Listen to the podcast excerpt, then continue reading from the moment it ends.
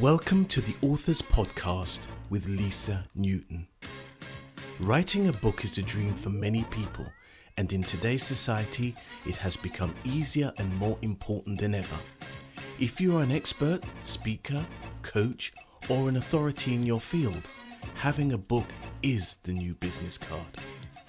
It can increase your credibility, enhance your status, and make you the go to person in your field opening doors and bringing a flood of opportunities straight to you. You can increase your fees and start choosing the clients you really want to work with.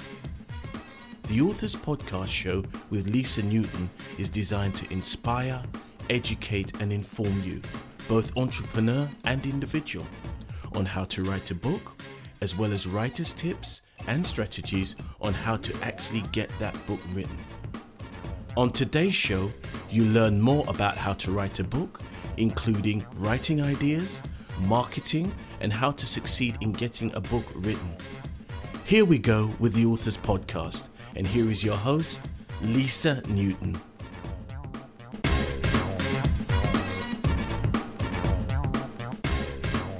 Welcome to another episode of the Authors Podcast. Today, my guest is called Nels Abbey, and he's written a book called Think Like a White Man, which is a bold, sharp, satirical self help book which skewers the prejudices of the modern day British workplace by explaining the rules by which mediocre white men continue to get ahead. Told through the voice of writer Nels Abbey and that of the fictional Distinguished Professor of White People Studies at Bishop Lamonthood University, Dr. Boulé Whytelaw III, this is a brilliantly funny book with a very serious point behind it. Nels Abbey is a British Nigerian writer who was inspired to write Think Like a White Man by his direct experience of trying to build a career in a white dominated areas, first in finance and later in the media. This is his first book, although his work appears in the recently published anthology Safe, and he is based in London. So, with that, I should have my guest Nels Abbey on the line. Hello, how are you? Hi, Nels. I'm very good. Thank you very much. I've been really looking forward to this interview because I think the book title within itself is quite intriguing and uh, it did make me chuckle, I, I must admit. Um, brilliant. So let's start at the beginning, really, then. Tell me a little bit about yourself, how you started out. You've worked in finance and in the media. So tell me about yourself.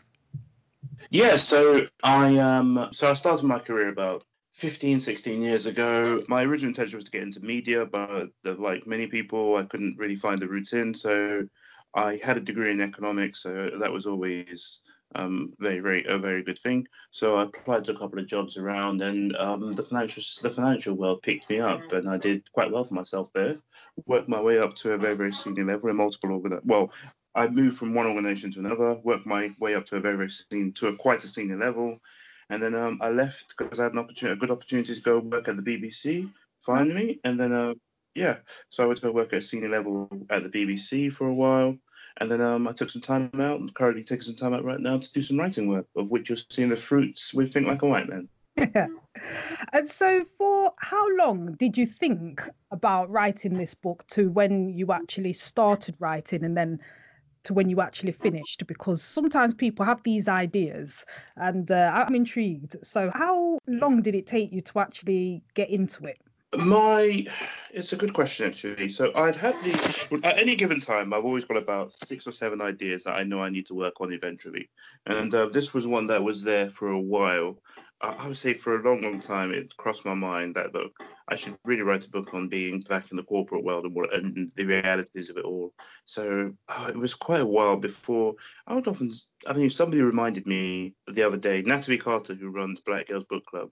Um, the other day, she said that when I met her in about 2010, that I spoke to her about the book then, and it really made me laugh. That wow, so it was on my mind at that point. So from at least 2010, which is the bookmark and that Natalie provided, I had the idea in my mind, but how to actually really get the idea down and with the best vehicle to get out and the best method of actually doing so, that took me a lot longer to really get down. So I think it was about another six, seven years, so 2000 and 16 before I really started writing it seriously. Yes. And I think it's very interesting that you've used a fictional character, you know, as, as a method to to get the the idea across. So yep. how did that come about? Is it based on someone that you know or did you just think, oh, this will be a good way to get across what it is I'm trying to say here? I felt that so there's many things going on there. If I was to ask you a question, Lisa, you're you run an authors podcast. Can you name another black British satirist? No. Exactly. So I thought to myself, okay, look, this, this is um, that this is a get this is, and it's something I've been doing for a while. I've been a, I've been, a, I never really acknowledged it, but I was writing satirical pieces for the Voice newspaper for different places here and there for a very long time since I was a teenager. And um, I thought to myself, okay, embrace it, accept it, acknowledge it. That's your, that's your role, that's your lane.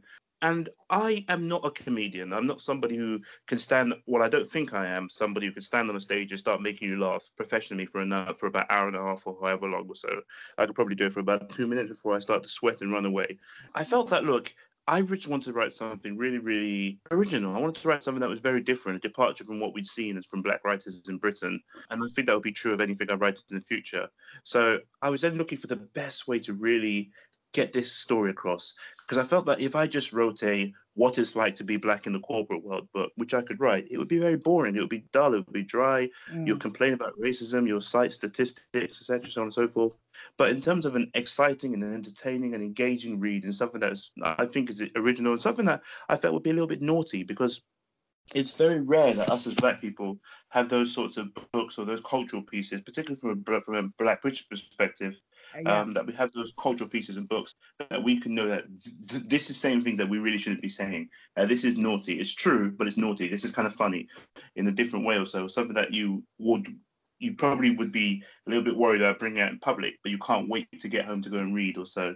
And um, and I felt that it was time for me to it was time for somebody to write something like that. And I felt like okay, I'm going to do it, and I'm going to do it very very well. So yeah, I thought it, it's really good because I was trying to think like what kind of genre would this be in, and would it be a book that perhaps you know I, I, feel like the world is ready for it but perhaps maybe 10 years ago i don't know maybe it wouldn't have been so to me, I think it's a very timely piece. I think you, well, thank you. Thank you. That's very, very nice of you. I think you're right to a degree. There's no to a degree there, I beg your pardon. I think you're 100% right. I think it is um, timely. When I started writing it, I I had my fears. I still have my fears to this very day in terms of reception and whether people would get it and whether or not British society in particular would actually want something like this. I mean, for example, trying to get it published, a lot of people turned me down a lot of agents turned me down because they couldn't see where it would fit. That's another problem it had too, because again, about in terms of how do you classify it, as you stated earlier on, what is it? What genre does it fit into? That's mm. anybody's guess. Because when you go to the bookshelf in any any like if you go to Foyles or Waterstone, you go to the humour segment, it certainly doesn't fit in there. And if you go into the political segment, it's not a natural fit. And um, if you go to the other books, similar to well there's no i wouldn't say where our books are similar but if you look at the, my contemporaries in terms of black british writers who write on race it's not really a perfect fit there although i think it's a better fit there with with those guys because we're talking on the black experience mm. so that was it but but if i just answer a question about Boulé Whytelaw Boulé Whytelaw is a Machiavellian professor of white people studies. So I'd never really thought that to have a, in terms of black characters, outside of say hip hop or grime or somewhere else like that, or the music scene, it's very rare that I've seen any black character, a really, really Machiavellian, tough, shrewd-nosed, um, Machiavellian black character or so. So I thought, okay, let me let me create one. Let me create one who could tell this story. So almost as if the same way Machiavelli wrote a book called The Prince, where he was writing a letter to the prince on how the prince should conduct himself. Mm. And he came up with classic gems like it's better to be feared than loved, but beware of being hated. I thought to myself, let me write something like that from a black perspective to that black person in the corporate world. And I thought it would be funny, I thought it would be interesting, and I think uh, I think that was achieved. Yeah. Excellent. You are listening to the Authors Podcast with me, your host, Lisa Newton. You can email me, lisa at lisanewton.co.uk. And remember, we have the Inner Circle, which is for writers just like you, and you can join us at writeabook.net.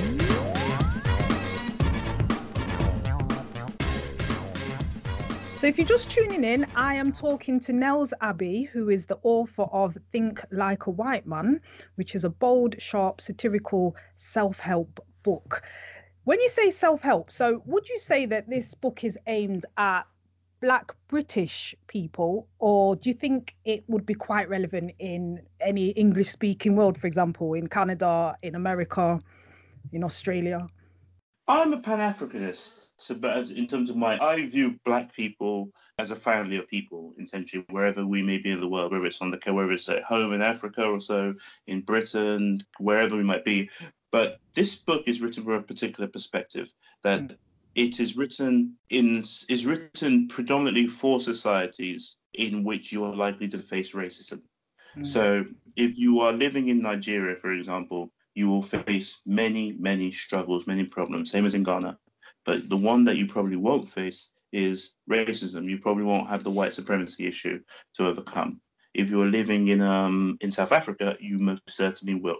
If you're living in Britain and America and France or Australia, you're a black person, you will you will have those problems. So it's written largely to look at that. How do you overcome that particular hurdle that you're going to face in the world? And I thought that okay, the problem is white supremacy, and you and you're trying to look at how to overcome the hurdle of white supremacy. So I decided to pick the whitest place I could you could possibly inhabit to to get over that, but to to exemplify that problem. Um, or to metaphorize that problem, and I picked the corporate world um, for that purpose too. Because I felt that look, if you want to really look at racism, the place where most people would face racism, or would be in the corporate world, because that's where you're likely to have the most interaction. And um, is, is likely to have the most authority over you. So that's why I chose that arena. But yes, would it would it apply to people across the diaspora everywhere else? Yeah, I believe so. I think everybody's got a lot to learn from that. I think I also too white readers, particularly people who who are in the hiring and firing business, so they've got a lot to learn too about hey, what it's like being somebody from a diverse background or so from, from a black background going into a predominantly white institution. What does that person face on a day-to-day basis and how do they overcome it? How does it differ to your experience? Okay. And is it that you have things happened to you and then you thought, you know what, you know, that I couldn't make this stuff up. You know, I need to put this into a book. Is is it has it been a series of events like that that you've just thought, you know, is it just me or does this happen to other people or you know, is that how it all sort of came about? It wasn't just me. So there was things happening to me, of course. There was things happening to my friends, but there was things happening to people around me too. Uh, to people around me within the corporate world, I'd noticed, I'd experienced many different things that people have gone through, that people are going through, people that I've gone through. And I couldn't help but notice that some of this stuff was completely weird, was completely weird and completely strange. And how do we deal with it? Um, how do we deal with it? How do we overcome it? So I observed those things and some of them were really, really funny things. For example, yes, it was not. So my first day on the, on the job, everybody mistook me for a security guard, started showing me their um, their ID card, their ID cards. Now that was not a comfortable, comforting experience. That was not a nice experience, but it was funny. I could see that. Yeah, I can make this. This makes me laugh in retrospect. Um, there'll be other times too. I don't know. You go to a Christmas party, for example, and year in, year out, one particular woman at the Christmas party, um, who was always a bit staunch and stush in the office, um, always a bit like mm, hard nosed in the office, but she'd always want to dance with me at the Christmas party, and she'd want to always do a, a risque type. Before twerking was popular culture, for some bizarre reason, she'd know she'd learned how to twerk, and she'd want to kind of twerk on me. And I felt like, okay, maybe she's trying to demonstrate her liberalism in a more in a less formal environment. But I always feel to myself, this is so embarrassing to me. I do not, I can't dance. I'm not good at these. So I, am not good at these. So I find these things really really tough to do. And i'm i'm quite i'm quite a shy and retiring type sometimes. So in, particularly in the corporate world i'm always thinking that there's eyes on me. Everybody's watching what i'm doing. So when she waltzes over to me and lifts me up and then a year in year out it becomes a running joke that people say oh yeah she's going to come dance with you anymore for now. Then the following day or so in the office she's completely stern again. I don't know it wasn't it, there were just many many many many things that i've been through um, and people around me had been through and i saw people going through that were funny. But some of the stuff too was quite dark I saw people go through extremely terrible things, but at the same time too, I'm I'm that's my brand essentially that I'm able to make to find humor in even the darkest of scenarios. And some of it too, as you as when, when people read the book, they'll see that yeah, there's some stuff going on in there that was very very vicious and very very dark. But still, I was able to, or I still I find humor in it, and that's stuff that happens to me. It's stuff that happens to other people too. I can give an example on that. If you look at all the um, big scandals, of, in fact, I'll give you a Windrush example.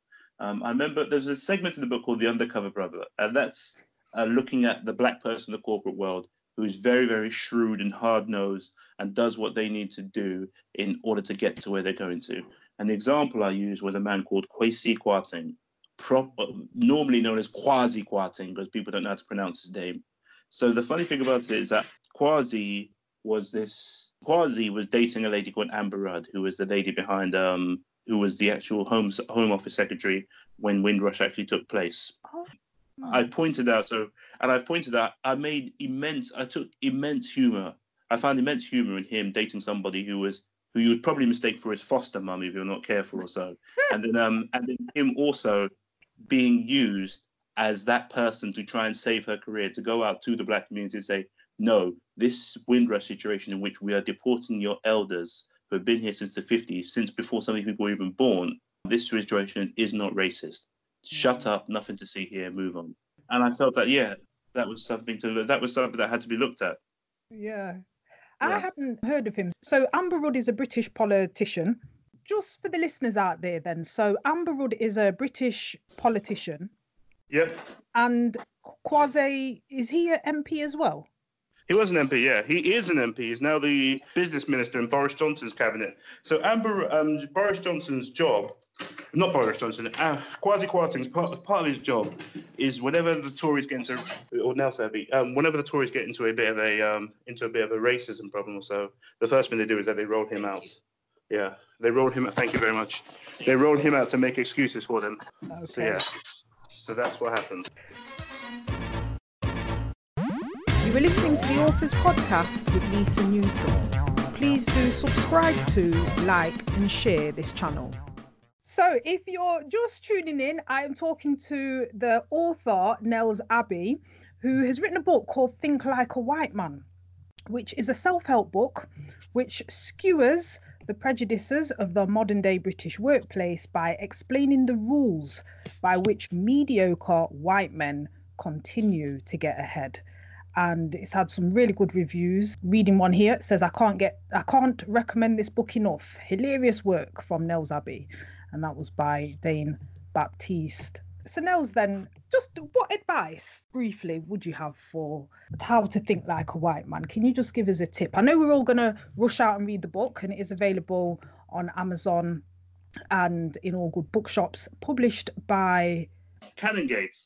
Published by Published Canongate. By Canongate. That's it. Yep. So I think it's this, right? So I should be very clear. This is a satirical self-help book. It's not. It's serious, but it's not serious at the same time. It's serious, but it's funny. It's not serious, but it's deadly serious at the same time. If you know what I mean, it's balancing two things. It's like a. It's like a. It's like seeing the tears of a clown. Essentially, they're wet, but they're dry at the same time. So I must make clear. I do not think that anybody should think like any old white man. That is useless. That if you think like Dave the deplorable or the broke guy from across the street or somebody else like that or so who you like and everything else, and you think, let me emulate how this guy thinks or so, you are wasting your time because you will end up with results like that person. By white man, we are thinking of white men with power, with impunity, with prestige, with status, with authority within our society. And those are the white men who rule our society. So, as the old saying goes, when in Rome, you do as the Romans do. And we are in Rome, and the Romans would probably be white people for intents purposes. But you don't want to just think like any old Roman, you want to think like Caesar.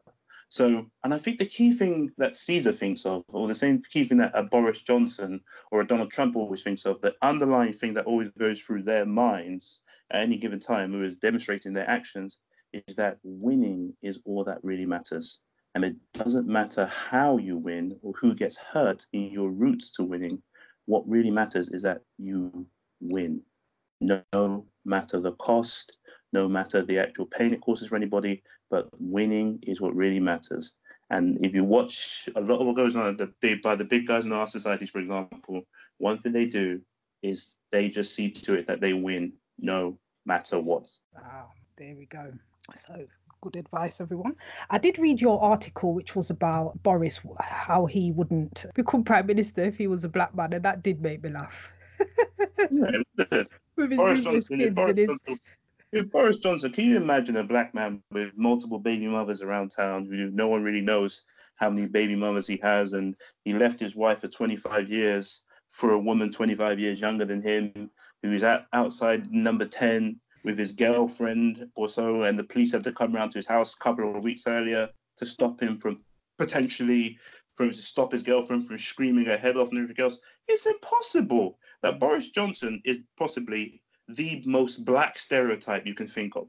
That the the Daily Mail caricature of Raheem Sterling or Idi Amin or um, Easy E is exactly what Boris Johnson is in real life. But again, once you throw that the class element into it, he's an upper middle class man, posh accent, very very white skin, complete with white hair to go with it too, mm. or hair described as blonde. Yeah, he gets the protection. He's got the complexion for the protection, the complexion and the class for the protection. He gets it, so he gets away with everything. The first thing that would have been said about, say, if the Nels Abbey showed up, or for example, it, for example, and I wanted to become prime minister, the first thing that would be said was, "Hey, the first thing that people would be considering, what's his relationship like with with women or with men? Is he gay? Is he not gay? Do you have any secret baby mamas we should be aware of?" You just know that when Barack Obama was running for president, everybody was patiently waiting for that like 24 year old 24 year old um, skinny white woman who he had on the side or so but she never existed but everybody thought it would be there for some bizarre reason but they couldn't really think they thought that that stereotype that had been created for them in their heads was something that was real and true but the reality of the matter is that, stereotype is just projection. Because as we all know black men don't cheat. It's it's actually it's a it's very much a white male phenomena. For example, uh, if anything, as Fela Kuti put it, if you go back to say to back home, you'll often find that men, for example, have multiple wives. That some of them, and or they'll have multiple wives, or or would have had successive wives over a particular period of time in polygamous societies. But Fela Kuti would always say things like, "Well, the difference is that." Yeah, he has many wives. Fela Kuti had about 30 wives, by the way, and I don't advise that for anybody. And he would say that I have 30 wives, and I'm honest about it. But the European man will have 30 girlfriends and one wife at home, and he'll be lying to his wife that he already has her. That we're just the difference is honesty. And I thought, so yeah, uh, the difference is honesty, but also lunacy to to a certain degree. But it's the way it is. But yeah, but Boris Johnson, if he was black, would not ever be in number 10. It's impossible. So I'm talking to Nels Abbey, author of Think Like a White Man. Just um, to wrap it up, then, Nels, are you writing anything else at the moment? Yeah, I'll always be. I'll be writing to the day I die. There's no doubt about it. As long as I have, even if I don't have fingers, God forbid, the thought I lose my fingers, I'll probably I'll use my tongue to type. but I'll be to, I'll use I'll be typing to the day I'll be writing to the day I kick the bucket. So yeah, I'm working on a new project right now. I was contacted by a very very senior um, member of the Conservative Party to write his to write his his biography, his autobiography with him. Mm-hmm. So I'm writing the autobiography right now, Britain's first Black Conservative Prime Minister. Okay, excellent. For your politics, you know we've never had a Black Conservative Prime Minister. So, yeah. so uh, and that will be, all become clear in due time. what kind of books do you like to read? I like to do one is I like reading about I like reading nonfiction principally. I like reading print about nonfiction because I think that often the best stories are the ones are the ones that I mean you'll always struggle to to beat the creativity of God, to to beat the creativity of nature or so to beat the creativity of the social of, of social society as it is. So often with fiction, for example, we're just mimicking. Even with science fiction, we're just mimicking what's going on in real, what's going on going on in real life. So I like to go to the source and find out what is really happening. So I like reading about people's stories, people's ideas, people's thought processes, and how and how to actually how they overcame what they overcame. So I find inspiration in that. But also too at the same time too, I like reading. I really do like reading, particularly in recent times. I like reading work by black authors. My favorite author is a bit unorthodox because she's actually often writes about fiction. But my favorite author that I can that well the author who inspired me that made it clear to me that I could be a writer and I could be very, very creative in my writing was a lady called Sister Souljah. And she wrote oh, the book. Oh my goodness. And she wrote the book The Coldest Winter Ever. Winter Ever. Yeah. That book changed me. That book made it clear to me that yep, the or because it's one thing when you're reading yeah. an Orwell yeah. who is of course great with a metaphor or a great, great, great satiric, or a Mark Twain, or um, even a Chinua Achebe. But those guys were so fantastically canonized, or so fantastically high up there in society, or so. But reading Sister Souljah's book, The Coldest Winter Ever, because a it was hip hop. It was my generation's soundtrack. B, it was. Can I swear on this program? I don't, I don't even need to swear. It was I don't care. It was as Lil Nas X it. It was I can't nobody tell me nothing. It was it was revolutionary. It was very very different, and it was a story of a young girl making her way through the tough streets, tough streets of America, and trying to find a way in life. And it was written in such language in such a way that I thought you could not actually write books in. So it had such an impact on me that creativity is is so personal, it's so different, it's so vast that it's something that had to be embraced by me. So I really enjoy reading Sister Souljah's work. I really enjoy reading a lot of the street literature guys as much as I do reading the elite literature guys and so on and so forth. So yeah, I like people who are very, very good with language, but also to have their own style and own way in which they're doing things. And I like unique um, unique stories. So of course I enjoy reading the Orwells. Of course I, I enjoy reading Wole Soyinka, um, Chinua Achebe, Reni Eddo-Lodge, my fr- uh, friend of mine. I love reading her work. I love reading her, her book. Of course, is groundbreaking for a good reason. Kehinde Andrews, another another guy I'm, familiar, I'm friends with. Good dude, love reading his work, and so on and so forth. It goes. Afua Hirsch, I enjoyed reading her book but yeah, so that yeah, so that, that's pretty much it. I try to read as much as possible. I don't read anywhere near as near as much as I should do, um, but I do enjoy I do enjoy people's work, particularly right now, given where we are with the Black experience and reading new writers and new different ways of actually putting things together. I think it's really important. But yeah, if I think of it overall, so the, the book that really touches me most, um, Sister Souljah, of course, inspired me, but of course, the autobiography of Malcolm X is probably the most important book any Black person could possibly want to read that I can think of. Yeah, I remember reading um, The Coldest Winter Ever. I was actually in America at the time and I was w- working out there for the summer and I joined the local library because that's the kind of thing I do. and, uh, I read the book. What were you doing in America? Yes. Um, I worked in New Jersey at a theme park called Morey's Piers. I worked there for the summer. Okay, that's good. Okay. Yeah. Well, thank God you worked in. Thank God I was, I was. I wasn't looking forward to you saying to me that you worked in the prison or something. I was like, oh, you were a jail warden or something. Because I was thinking, oh my God, I'm talking to a modern slaver over here. But anyway, yes. Sorry, go ahead. You were saying. Yeah, no, so you know, I was there for the summer and I remember reading that book and I remember it was really graphic. It really pulled you into the story and mm. it was just so well written, an amazing book. Mm.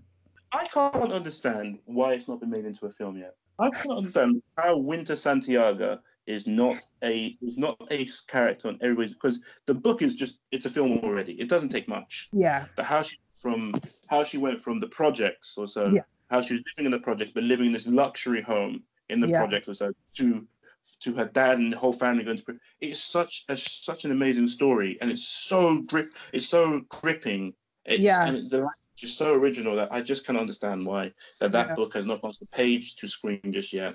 I cannot understand it. But there we go. That's the way it is. But I do, I do agree with you. Uh, it's, the situation happened to me too. I was in New, I was in New York. I was in the Bronx. This was after the Twin Towers, months after the Twin Towers had fallen, and I was on a street corner. I had about, I, had, I think I had about fifty dollars left with me. I just wanted to spend it. So I wanted to spend it with people, with black people. I wanted to spend my money with black people there. I think it's very important that you invest into your own community. And then there was one guy selling books on the street corner, and then um, this was in the Bronx, and I asked the guy, and there's a lot of people there, and I asked the guy, "What should I read?" And he said, "Have you ever have you ever read this book before?" And he handed me um, the Miseducation of the Negro by okay. Carter G. Woodson, and I, and I bought a very very important book. So I I bought that off him, and then I said, "Is there anything else I should buy?" So then all of a sudden like maybe about a dozen or so people who were around there doing God knows what, they all started pointing towards Sister Souljah's book saying, Yo, yo, son, son, you gotta read this book, son. You gotta read this. You gotta read this. This that's the shit, yo. And then um and then I thought, okay, the coldest winter, and I thought, oh, okay. I picked it up and then I, I purchased it, and that was that. And I got back my I got back to London. I was at university at the time. I went back my so my friends my university friends, who I'd only ever known for a few months by that point, all of them just came to the airport to Heathrow to pick me up as a surprise. And um, so all of us, like, we all caught the log bus back from um, Heathrow to the um, to my halls of residence. And as I was just packing my stuff away from the America trip, one of my friends saw the book, The Coldest Winter Ever, and she just said to me, "Do you mind if I go and read this?" So she just started reading the first couple of pages, and she said, "Do you mind if I just read this?" And then um, I said, "Yeah, sure, why not?" And then she came back to me about the following afternoon. And this was, I, I mean, I gave this book to her about 7, 8 p.m. in the evening. Mm. And then um, she came back to me the following afternoon saying to me, This book is the best book I've ever written, I've ever read in my life. It's so amazing. And yeah. I was like, what the heck? And then I thought, okay, let me read this myself. And I started reading. And I thought myself, yeah, this book is one of the best books I've ever read. This is brilliant. So yeah, Mm. I've been inspired by it ever since. But yeah, there we go. So Sister Souljah's getting more of a plug on this podcast. Think like a white man. So yeah, there we go. no, but it's always interesting to know what people like to read and if they are, you know, avid readers and if that inspires them in any way in their own writing. When I'm writing, when I'm full time in full project mode, whereas in like, hey, I'm, I'm at least halfway through a book, that means I'm in serious project mode. Then I stop reading other people's stuff and I stop watching stuff that might be somewhat similar to what I've written. So you take, for example, I couldn't, I never got the opportunity to read The Sellout, to read Reni's book, to read um, or to watch Dear White People when I was writing Think Like a White Man. So I couldn't, I, I only got to watch, I only got to read, read and watch everything after, would you, in this period after Think Like a White Man was fully published and gone out into the world. Because one thing I could not risk in my head was the threat of the fact that, hey, I'd allowed myself to be influenced by another person's, when I say influence, potentially I've allowed another person's thought process to get into mine. And I cannot look myself in the mirror and say, these were not your thoughts. You were inspired by somebody else's thought. I, I just couldn't let that live with me. This had to come from my mind. It had to be a con, um, and everything that's in your mind is, of course, influenced by somewhere else. But I couldn't let something that came out in contemporary times be Mm. such a big influence on something that I've written today. So I just stopped reading and watching people's stuff. And then when I go back and read, and if you take, for example, I How to Be Black by uh, Baratunde Thurston was a book that I just knew I had to avoid when it came out because I was writing Think Like a White Man at the time in which it came out. I believe I was anyway. When I finished writing Think Like a White Man, I went to go read How to Be Black. I was pleasantly surprised as to how different they were. And I was actually quite chuffed because obviously the norm, there's competition between us and, and the Americans because the norm, the expectation is always that the, the Americans are naturally better than us at everything because we're American. And um, yeah, I was quite happy by the fact that, yeah, I, I read it to the end of it. So yeah, my, my book stands up to this quite comfortably. So yeah, so I was quite pleased about that. I think what you're saying is interesting about other people having other ideas. Because sometimes when I, speak to people and they have an idea for a book of some sort and they think, oh, well, someone else has already done it. But I say, no, everyone's got their own twist, everyone's got their own ideas on a subject matter, and you should never be put off. Because look how many books there are out there on, let's say, money and finances, for example. It doesn't stop another book coming out there. But I think yours is quite unique, I think, in that sense. I think Because I think it's good too. I agree with that. I, I agree with that too. I feel that I think that's 100 percent true. I remember once I was I was speaking to a gentleman, and we were talking about something about I had this idea that I was going to write. I might do it in the future, but I don't know. I don't, it's it's an idea that kind of fizzled off in my mind a little bit. But I'll give it away if somebody else wants to run with it. They could just pay me a percentage fee. Um, but the key- the key thing, so there's an idea of writing a book. So diversity schemes, and there's a lot of them around right now. A lot of them are quite, actually quite farcical. So I was thinking of actually writing almost like a book about diversity schemes from the perspective of the diversity scheme. So I'll call it something like "The Dark Man Rides the White Horse," which is of course about the um, the four po- the four horses of the apocalypse. yeah. So um, I thought so, the Dark Man rides the White Horse or so, and I thought to myself that would be a good metaphor for it as a title. But then it would be written from the perspective of the diversity scheme, and we'll call it literally Diana Diversity would be the name of the would the name be the name of the um, author, and we'll literally just look at it whether the diversity scheme is narrating exactly how these things, what really goes on in these schemes, and how it really happens, and everything else. So like I don't know, you start there day one, and you think you're about to be a big shot, and everything else or so, and then all of a sudden the CEO comes out, takes a picture of you, and you think to yourself, "Oh yeah, this is so amazing! I just took a picture of the CEO," and then the diversity scheme actually points out that what this person doesn't know or hasn't been thinking of is that it's very abnormal for the CEO to come out and take a picture with any member of staff the on the first day of actually doing on this is for principally for senior diversity schemes by the way. So it's very abnormal for the for the chief executive to come out and take a picture with new members of staff that what essentially has happened is that you think that your career is going to go up in bounds from that moment onwards that you've taken that picture. What you probably don't know is that you've just peaked that after that picture everything goes down there because the purpose is that picture. The purpose of the diversity scheme is that picture. That's it. That's that's what they're after, the publicity of it, or to show they're doing something. And once you've taken that picture, so down here it goes from there. So again, it's going to write from the perspective of experience and everything else, satirical. Mm-hmm. I just thought it'd be interesting if you actually expose what these things are like mm-hmm. and hopefully try to trigger some degree of change mm-hmm. using satire again as a vehicle to do so. Well, I actually think that there's there is a sea change. I think since all of the and being in the UK, we do sort of take our kind of direction sort of from from the USA. But there was a lot of police killings. Then there was a lot of Black Lives Matter, and I think that race has become. Um, I think it's quite a prickly subject, or can be. But mm-hmm. I, I expect, fully expect, there to be more books sort of around this kind of area, but sort of not in a way that we've ever seen before. So before it's always about, you know, perhaps history or I don't like the black experience, if you like. But I expect there to be more books that um, are going to be more sort of tongue in cheek because if you kind of can't beat them, you join them.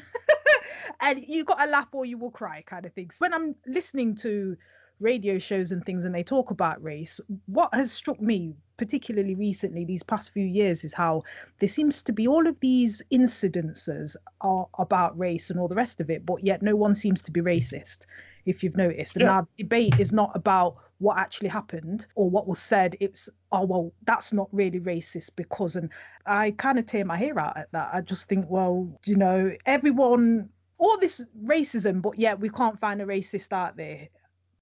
Yeah, I feel that what if, yeah, you're right. There is, we've got a situation where there's racism without racists. Because again, what's tends to happen is that racism has become like the air, like the oxygen that we breathe. Yeah, no one's conscious of it, but it's just there. So, and it benefits some people and kills others. Yeah, and that's why, because again, when you start to try and remove actual racism from the systems, the people it benefits, they know deep down it benefits from that they, they, benefit from it. They know. There's no doubt about that whatsoever. They know that look that that this environment. So I've been there before, in which um I've been there. I explained it in the book, even in which people would, when it came down to bonuses or came down to pay or came down to promotions, came down to everything else, that the people within those environments knew that they were benefiting from it. There was no doubt about that whatsoever. To then expect those people who go on to have their own children and think to yourself that well why should my children compete on a set on a, on a fair basis with these other people? For example, that's not going to happen. What they want is a situation which they can maintain some degree of extreme advantage, and that's the way it goes. And anything else of, of not yeah, extreme advantage is the right word, and that's where it goes. And anything that actually can anything that balances the scale that that tips the scales of that advantage in a different direction or so is not seen as a good thing. Case in point, America had Barack Obama in power for eight years, eight long years, and everybody thought that yeah, here we go, this is all good from here. From this point onwards, we are the only way is up. Everything's so beautiful. Uh, we are an amazing, beautiful country, and more, more diverse, more everything else. So, and then yeah, after that, they found the biggest racist you could possibly think of and they put him in power immediately after that. Britain, for example, we do the race of fluctuation significantly perhaps better than anybody else. The year, be- the year before the Olympics, in 2011, we had the biggest riots we've seen for a generation. And it's triggered by the murder of a black man in Britain, a black man in London. And it spread right the way across the country. I don't get a lot of it was opportunist, but uh, a lot of it was opportunist in nature in terms of the riots. But in terms of the initial trigger, yeah, that was that was heartfelt, that was serious. But what happened after that? The next year or so, Britain portrayed itself to the world as um, this loving multicultural society by virtue of the opening of the Olympics, which I can't understand why anybody bought into that. But they portrayed themselves to the world as that. And everybody thought, yeah, this is who we are, loving multicultural everything else. The exact moment that Britain was actually doing all, um, showing the world how loving and multicultural and diverse we are and everything else, Theresa May was somewhere plotting the hostile environment that led to Caribbean, black British citizens, elderly Caribbean people being deported from Britain. It's unbelievable. So yeah, so racism is a very, very deep and duplicitous um, situation in which if you don't understand it, you'll get burnt by it. Because often people think that progress is final or lack of progress is final too. That no, it's not. Sometimes things can be going so well, and the next moment you take the wrong left, and bingo, it's over.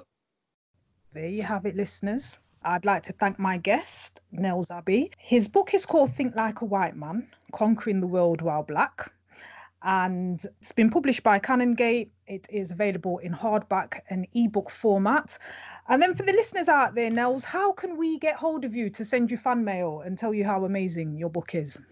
You can send me a, rec- a, picture of your receipt of the book at my Instagram. I'm joking. You don't send me a receipt of anything. You can, you can, you can, but it would be nice if you put up, if you give me some feedback or if you put pictures of the book up online. That would work wonders. Uh, but I'm on Instagram and I'm on Twitter at Nels Abbey, which is at N E L S A B B E Y. You can say hello and I respond, and I'm very, very friendly and loving and caring, and yeah, and everything else that's nice and lovely.